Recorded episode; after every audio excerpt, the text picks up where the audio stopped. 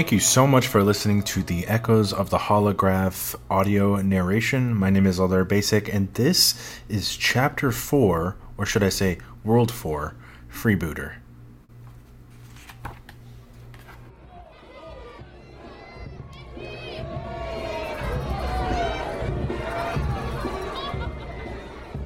Francis Drake was anything but meek. His sharp jaw was powerful enough to draw looks of jealousy and his beard was full and heavy. Francis stood six feet tall, and his broad shoulders and tan skin baked in the sun. His hands were on his hips, and he winced at the hot rays pressing down on his forehead. His skin was calloused and rough. Francis was grizzled, even though he would never admit it. He had a wife in Tortuga, a wife in Balk Springs, and a few maidens sprinkled here and there. The wrinkles in his face crinkled in the wind, and his cracked lips danced as they took in air.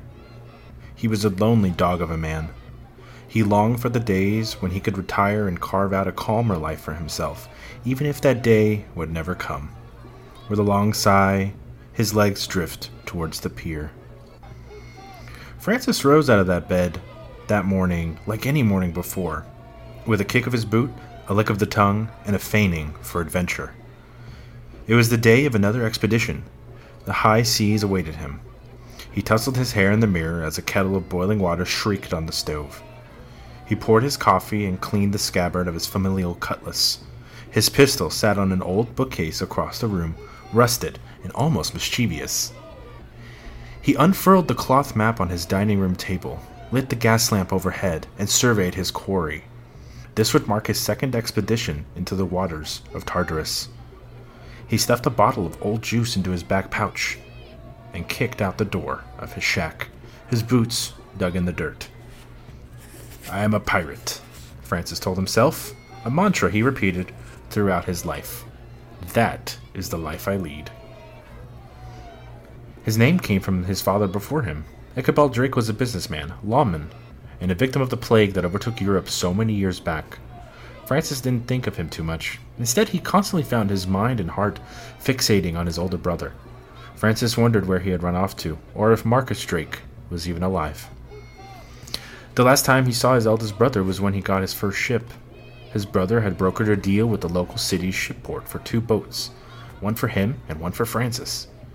But when it came time to pay, the only payment the city received was firebombs and brimstone. His brother was rowdy like him, maybe even more so. Francis had hoped the plague didn't take him. Marcus always seemed larger than life. He was always grinning that big grin of his, and he was grinning like that when he gifted Francis one of his stolen ships. Francis was ecstatic, in the way a young person would be if they got a ship all to themselves, with freedom on the high seas awaiting him. Francis swayed and buckled underneath the palm trees of the island, sunlight hitting his cracked cheeks. He gripped his belt and adjusted it to the weight of his matchlock his boots clopping in the combination of sand, water, and wood that accumulated offshore. He spit in the sand. He arrived at the island shore, and there he would find his crew of six men and his ship.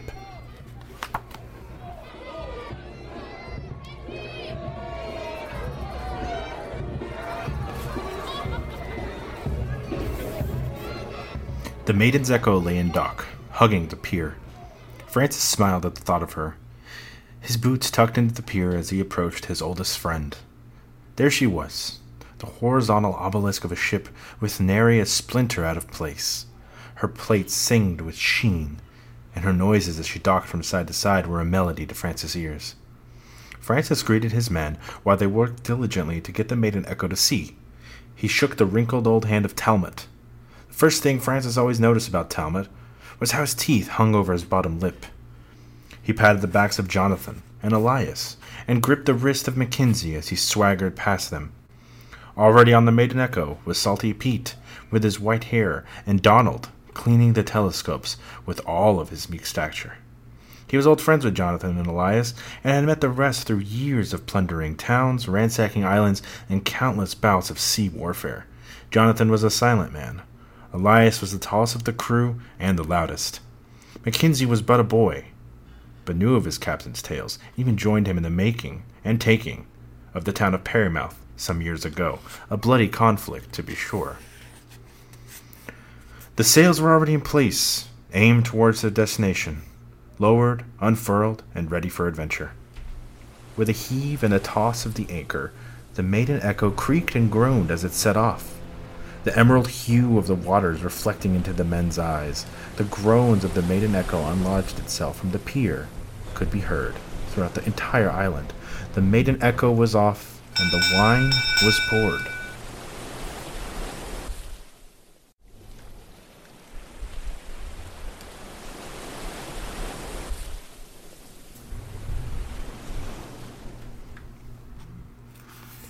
Day one of an expedition tended to be full of cheer and intoxication.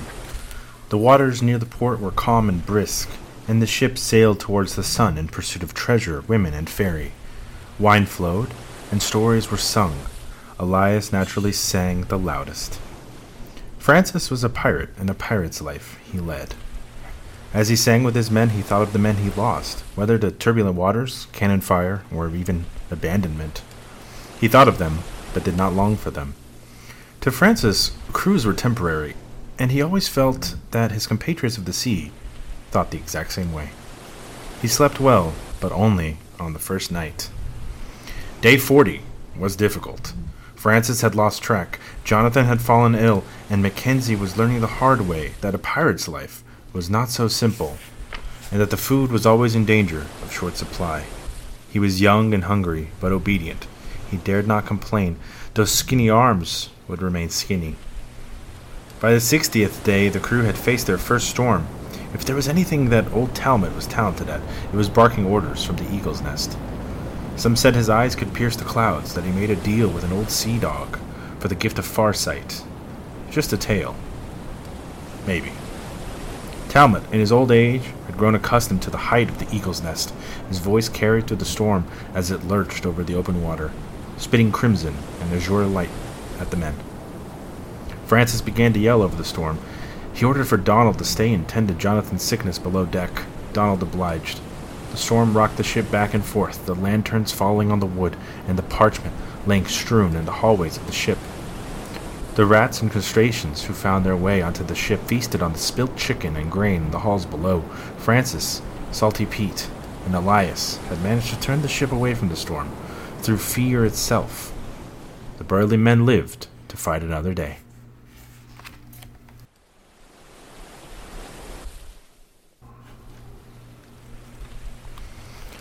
A few days later, the men gathered to break bread and roast fish. The gulls could be heard above, and the ship calmly rocked on. Donald and Jonathan were absent below deck. Talmot told his old story of conquering Tortuga, and Mackenzie indulged on tart and roasted chestnuts, while Francis lectured him on wind direction and map making. They sang slow pirate songs and fantasized about docking and pillaging. Salty Pete and Elias loudly playing cards on the hull, praying the wind wouldn't blow the cardboard cards into the ocean. Elias would end up accusing poor Salty Pete of cheating, and a punch or two would be thrown before all the things calmed down again. The maiden echo was silent that night, almost in judgment, the absence of a Jonathan and Donald hung in the air like a stench. By the time the sun had set 100 times, Francis felt easy, but did not know why. Jonathan and Donald had remained locked inside their cabin for who knows how long, combating what seemed to be the worst of illnesses, and he had received a sharp eye from Salty Pete. He tried not to think about it too much, for fear, paranoia on the high seas was getting the best of him. He had dreamed of dark whispers and cadavers of flesh. Nightmares on the sea were much worse than on the mud. There wasn't a good sense of footing when you woke up screaming, gasping for a solid sense of self. Francis would sweat in his sleep and dream of the Maiden Echo and her pursuits on the seven seas. He reached for his gun, but it was no longer in his cabin. It was missing, and that filled Francis with terror.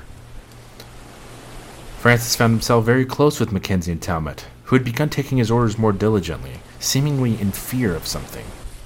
Maybe they heard whispers that Francis did not. It seemed the ship's crew had split in two. Francis, young Mackenzie, and old Talmot would work alongside the front of the ship as the days passed, while the infirm Jonathan Donald, Salty Pete, and Elias stowed themselves under the deck, quiet and still. Francis began to wonder what Jonathan was even sick with. if he was even sick at all. A wonderful picture an old man, an older man, and a 15 year old boy tending to a ship all by themselves. In the cabin, the silent reminder of the crew stayed in their cabins and slept. Francis felt that they had began abandoning their duties and wondered how to confront them. Elias retreated into his cabin, while Donald and Jonathan lay in an eerie sort of silence. His crew was hiding from him. It wasn't long after when Francis Drake felt in his gut that his crew was planning to kill him. Mutiny was fairly common around the Isles of Tortuga, but he never thought it would be his crew. He was good to his crew, and he never thought it was mutiny, or it would be mutiny. Francis wondered if he had learned one of life's greatest lessons too late lessons about people. He wondered if it was truly happening. Francis felt that he had a glowing target on his back, and he theorized about who would be the one to follow through with the deed. Mackenzie and Talmud, who became his quick confidants and only friends, assured him that this wasn't the case, but Francis knew. He knew because the winds of change had settled on the ship. Would he perish on the kept wood of his beloved maiden Echo? He did not particularly welcome the thought. Mutiny was pirate tradition, fabled. He was, however, only a pirate, and this was part of the job. The red and blue light of the ocean greeted Francis when he woke up that day, his stomach sick with salt and nausea, and his head pounding from the lack of nutrients in his blood.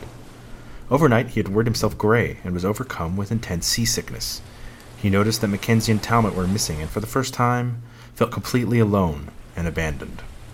He touched the wood of his ship and mourned at the idea of never seeing her again. He stepped out and stood on the rim of the ship. His eyes met the piece of wood hanging over the side of the boat. These bootlickers, they're really gonna make me walk the plank.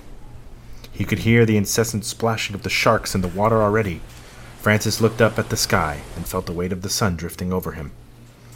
Francis scraped the door of his cabin with his palm before he set out to meet his men a line of murderers and friends. Jonathan was looking tall and proud. He sneered at Francis, and Francis sneered back with a side smile. Talmud and Mackenzie stood facing him near the back of the pack, looking down with fresh purple marks under the eyes. They were still obedient to Francis, still known as their commander in the recesses of their minds. The waves of the boat rocked the ocean calmly. Francis walked into the line of men. He stood shoulder to shoulder with them and spoke with valor and told them that even though the tides of man called for his execution today, there was still love in his heart for each of them. Francis touched Mackenzie's cheek and assured him that he knew it wasn't his doing. Francis' eyes met Jonathan's. There was a silence, broken only by Francis bashing him on the cheek with his fist, his eyes white hot with anger. He threw Jonathan to the ground and forced answers out of his bloody mouth. The crew watched in silence, knowing the bout would change nothing. Francis would come to find out that he had made a deal with the old sea devil at a different port, one that had persuaded him with riches if he could secure the maiden Echo for himself. That damned Jonathan. The rest of the men stared at Francis while Salty Pete and Elias cupped the captain's arms and escorted him to the plank. A pirate's heaven was kinder than the realm of man. Salty Pete whispered to him. Francis stoically stared forward as he walked to his grave. He felt a tug on his arm and looked down at old Talmud with tears in his eyes. Talmud's white beard soaked with dirt, his age showing in the creases of his face. He was crying. Francis put his palm on his hand and smiled at him. He walked ten paces forward. Sorrow overtook him. He did not understand the world of men. This was the life you chose. A bright light overtook him. The first time he set foot on the Maiden Echo, he kissed the trim of her unfurled sail. He had learned much in his long life. He stood at the edge and readied himself, staring forward intently. On the plank, his eyes met the horizon, now caked with fog. But just then, in the distance, Captain Francis Drake saw an island with a mountain's peak that shined bright and high. Francis chuckled, stared back at his men, and met their eyes a final time. He smacked his lips and opened his mouth, but no words would come out. He laughed loudly and winked at them before he jumped into the red and blue sea.